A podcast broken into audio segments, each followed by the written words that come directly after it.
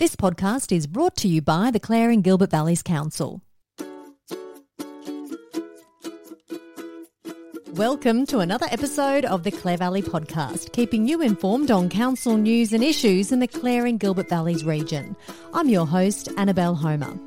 On this podcast, we've highlighted the ongoing long term housing shortage where people are struggling to find rentals across the valleys. Well, last month we also touched on how this shortage is now branching into tourism accommodation, with a number of B&Bs now pulling out of the tourism market and offering to long term renters. This is due to a significant worker infiltration from major projects such as the Goyder Wind Farm and the battery project at Blyth. So, with less tourism accommodation available for tourists, what flow on effect is that having on the local tourism market? They shouldn't be allowed to be going into to tourism spaces. They should actually have to provide their own. They should actually build a donga village out there um, or do something in that space. And they need to do an impact study before they come in and before it gets in, uh, approved because these people are taking up accommodation, but they're not filling the schools, they're not going to the local doctor, they're not filling up at the local petrol station, they're not going to Woolies hardly, and then they go home on weekends. So they're actually detracting and taking a lot away from our local economy, and that's not just tourism. Mm. It's the whole bigger picture, and I think anything that gets passed going forwards, that should just be a no brainer. We'll catch up with a number of tourism businesses across the valley later on in the podcast. But first, to all the latest from Council, I'm joined by Council CEO Dr. Helen Macdonald.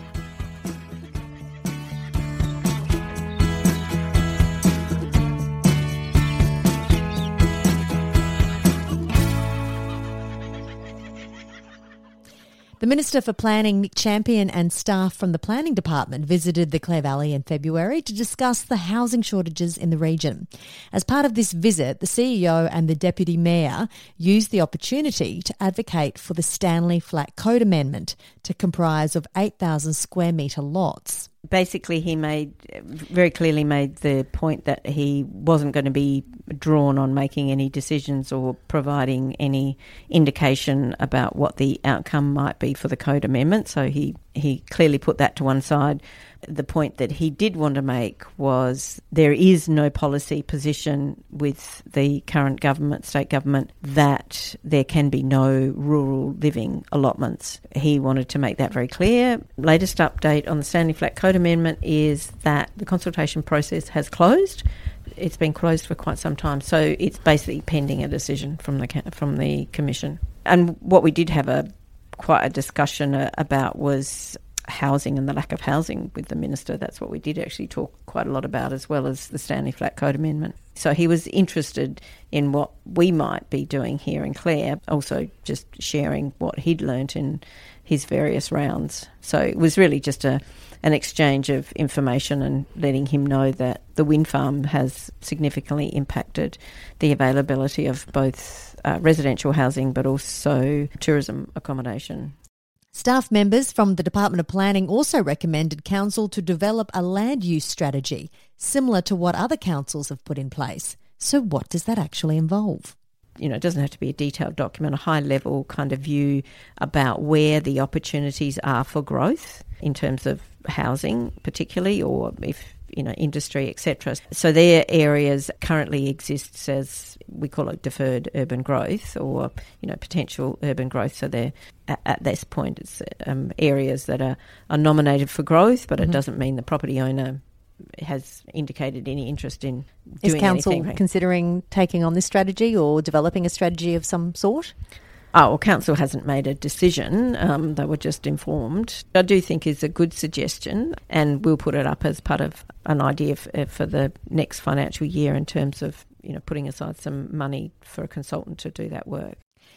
There was also discussions on land management agreements and whether these agreements could give council the power to have more control over developments. My understanding of land management agreements is they were a tool that councils use to give some control over development. They could be used either to prevent subdivision or encourage subdivision. They exist, they're actually part of a title, and the previous council meeting, there was actually a resolution or report which was about removing a land management agreement from a property. Um, so councils can extinguish them. They only become active when when there's a development decision. They've come up as part of the Stanley Flat Code Amendment as a potential tool to prevent subdivision of that land to anything smaller than 8,000 square metres. And the agreement's between who? Council and the property owner. It's attached to the property title, so even if the property is sold, then that agreement still adheres to that property. And does that agreement have any muscle at all? Well, that's yet to be fully determined by law. There's one case in process, and there's a case that was held. I think it was prior to the code amendment being so. That's a new planning uh, law being put in place, and that indicated uh, recent policy would trump the power of council as a determining body. So it would suggest that the planning commission or the the decision making body of planning, it sits with the state government planning department, would trump council council's position on it. If the current policy or the current planning commission or state department trumps this land management agreement, then what's the point in having the land management agreements? That's the point. They could be potentially useful as guidance for the planning department if there's a proposal that is very much at odds with other regulations there might be with relation to a piece of land, but it's a bit difficult to see how many of the ones that were put in place uh, in and around the Clare Valley, how appropriate they would be. Community battery sites. The state government's requested councils to provide potential locations for community batteries. The councils put forward three nominations, one each in Clare, Riverton, and Saddleworth. What does this actually mean, these community battery sites, and what does that mean to, to households in the Clare Valley? Um, um, yeah, don't uh, don't get too excited. would be my first words.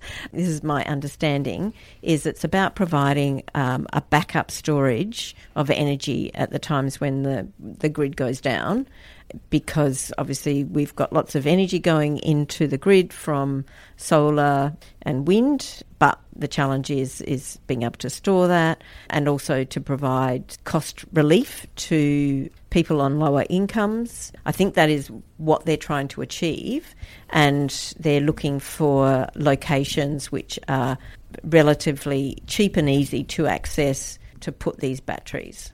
And the outcome of this process is expected to be known middle of, of this year. So there should be some type of announcement yeah. at that point. Yeah. In last month's podcast episode, the Clare Discovery Caravan Park said it would not charge the public access to the water park on Monday to Thursday and Sundays. So, a council is happy with this arrangement? Uh, I, th- I think it's probably fair to say they're not overly impressed do they want the park to be open all the time to the public? Is that the idea? Is that the, what the council? I think they want a long term commitment of uh, free public as- access. I mean, it's, it is open. It's whether the community has to pay for that access or not. I, th- I think they're grateful that there has been a change, but they want some indication that that change is long standing, and their preference would be that they the community has free access at any time. The lease has nothing in there that that forces Discovery to provide uh, free access to the community to the water park. It is merely the fact that their CEO has made commitments uh, both to council and in the media, in various parts of the media, that the community would have free access. So um, it's a reputational issue for Discovery. Last month, we reported that Phoenix Avenue Clare is now deemed freehold after the community land status was revoked, meaning it can now be put up for auction. This was in the hope a developer would purchase it and use it for housing. Administration is requesting that Council consider the disposal of the land in the context of how it might help address its strategic vision and objectives as well as the current housing shortage.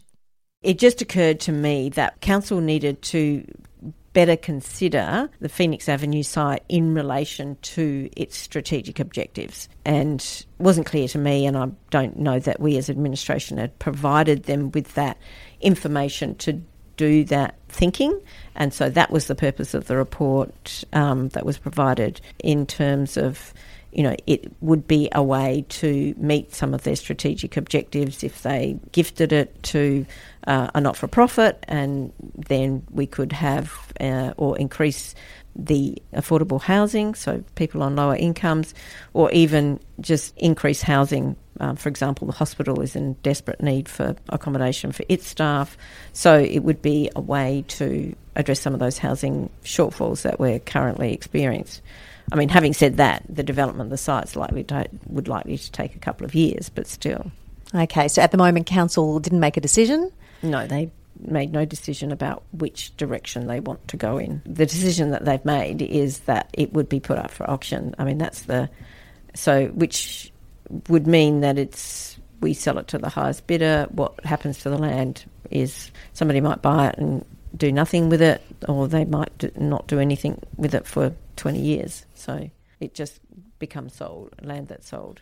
And finally, a rate review. The last rate review was undertaken by David Hope back in 2022. Council didn't take up any of the recommendations from that review, but now there's a call to do another one. Is this standard practice for councils to do a rate review every few years? Oh, absolutely not. No, most councils probably every um, 10 years they might do a rate review. Sometimes it's a bit more often depending on what's happening, but certainly the councils don't have to do it um, with any frequency. It's probably in terms of best practice that it happen from time to time, but it's usually driven by a desired outcome, something that seem, seems to be not working. How confident are you that there's going to be any tangible outcome from this rate review, considering there wasn't really any recommendations take up, taken up in the last one? Well, we do have a slightly different composition of councillors, so there is that aspect of it. Um, honestly, I I don't have a clear idea of what councillors want to achieve in undertaking the review. There seems to be people on both sides of the camp. Honestly, I'm I'm not sure. I'm not sure if there's any uh, agreement across the councillors in terms of what they think is ineffective in the current way in which we rate. Because, as you mentioned earlier, when you do a rate review, it's because there is an issue of mm. some sort, you're unclear as to what the issue is. Oh, I don't know what, yeah, no idea what the issue is. Yeah. So, when is this proposed rate review going to take place? Probably won't be till the next financial year. Yeah, we don't have money in the budget to do it. Helen, thank you so much again for your contribution and giving us all the feedback and discussion from the latest council meeting. I really appreciate it.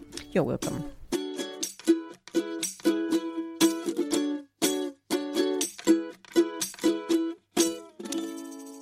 Back to the housing shortage. In particular, there's an increasing amount of tourism accommodation being used as long term rentals to cater for the workers at the Goyder Wind Farm development and the battery development at Blyth.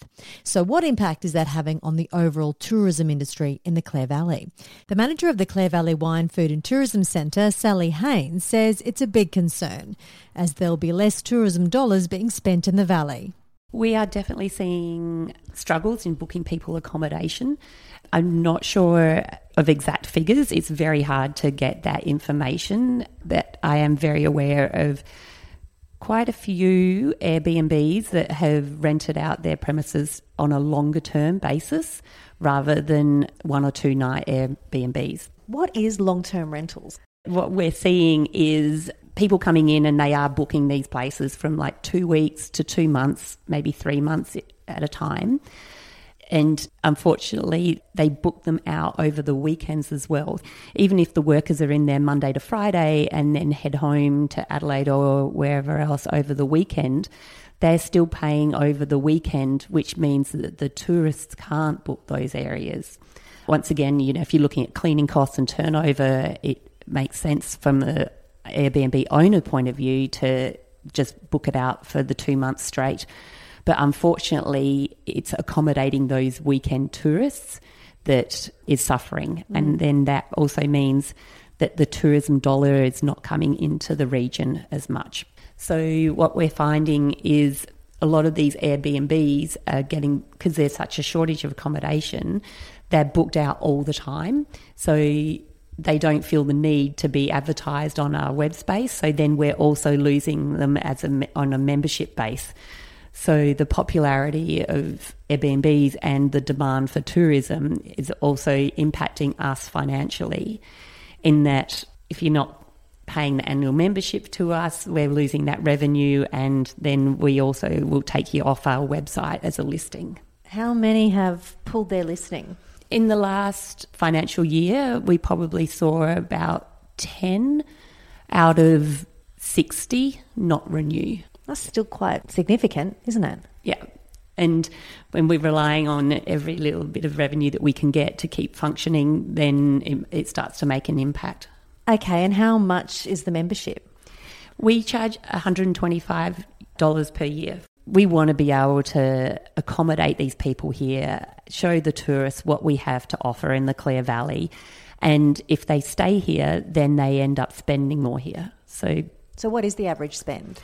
So, the recent South Australian Tourism Commission figures that were released back in September indicated that the average spend of a tourist coming to Clare was around $214 per person. If you consider that last year at the visitor centre we had uh, 21,500 people walk through our doors, that equates to about $4.6 million being injected into the local area, and that's tourism spend. And then add to that, previously a study showed if a tourist comes into an information centre and receives information from that centre on what to do, what to see, they often incurred an additional unplanned spend of $180. So that's an extra $180 per person being spent locally at restaurants, at the pubs, on fuel, in the grocery store, and then that actually equates to an additional $2.6 million being injected into the community as well. If we take those figures and look at the tourist side of things and then see how that relates to the accommodation being booked to the, wind farm workers, that sort of money is not being injected back into the local community.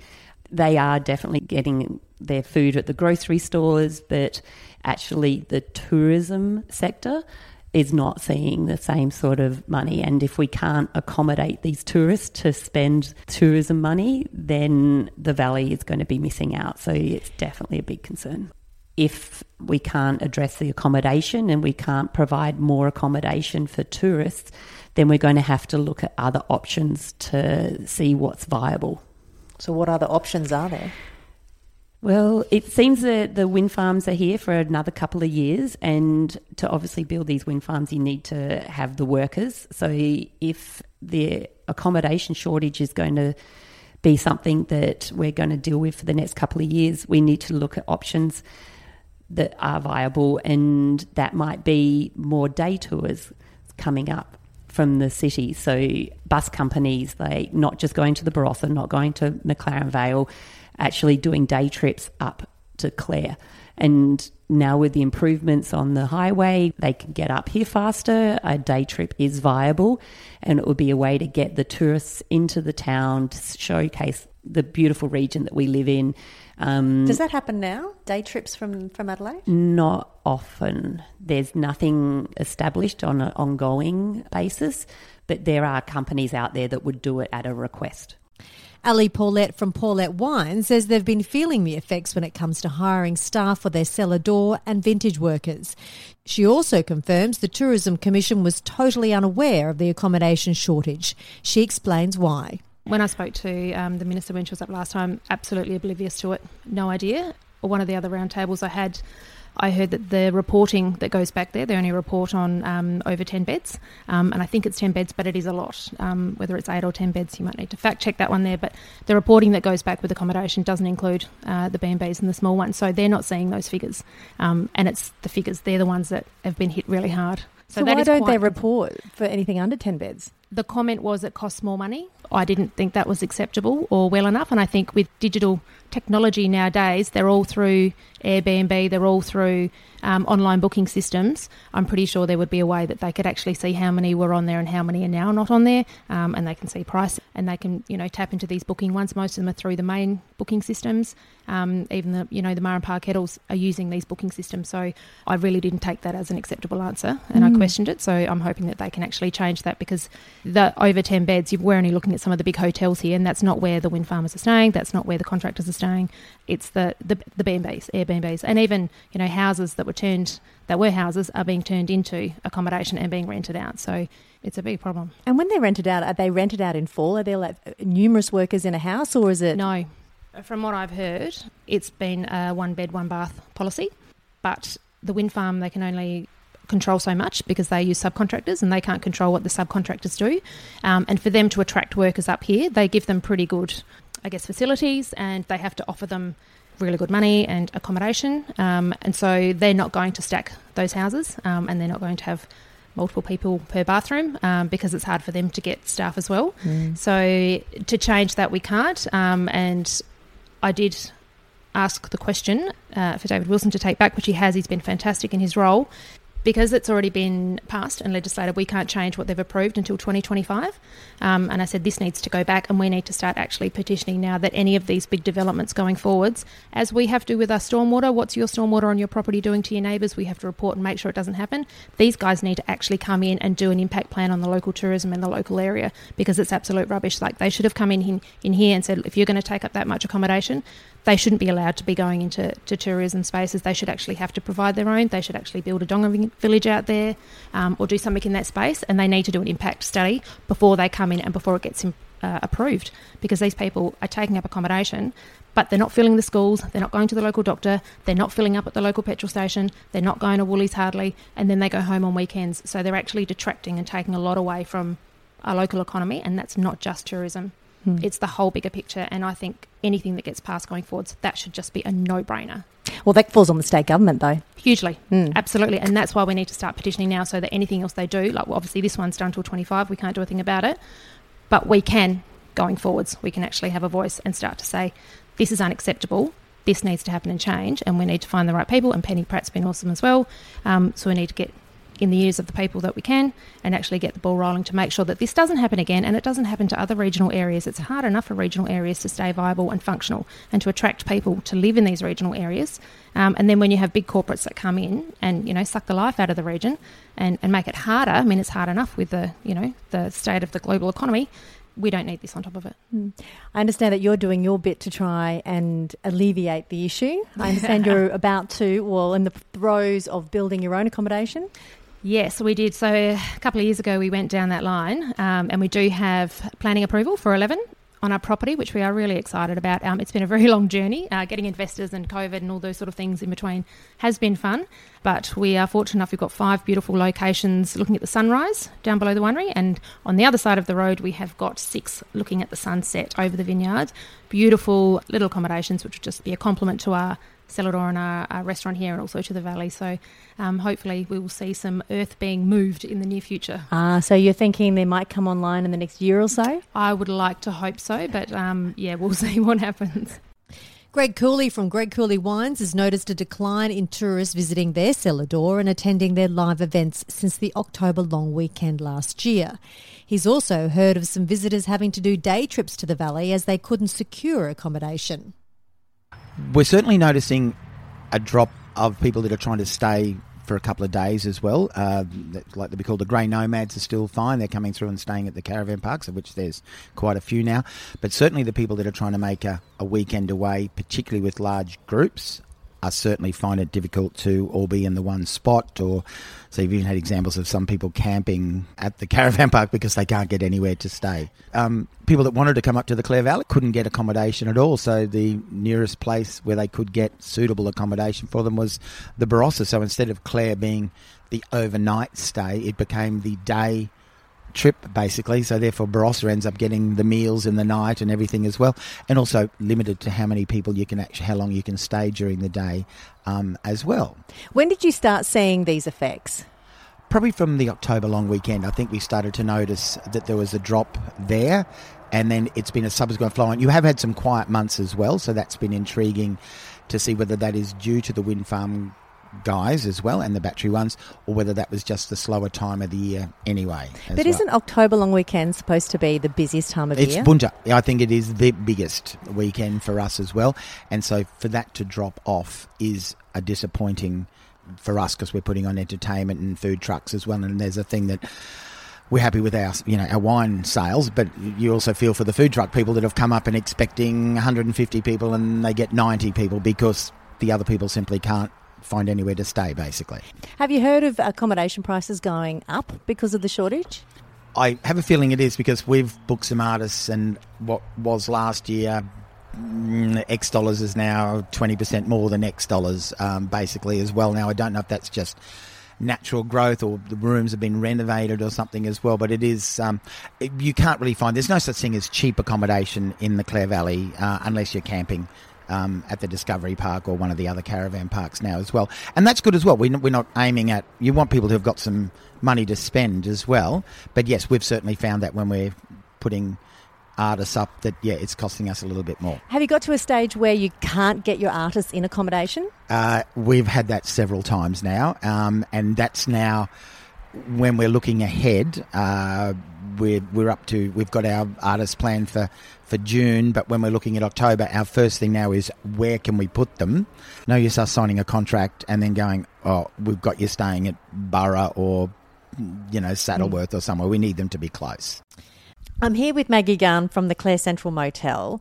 Maggie, we've been speaking to a few other people and other businesses around town about the accommodation shortage in the Clare Valley, wanting to know what's happening with your business and what you're feeling um, in regards to long term rentals, because I understand that is your bread and butter.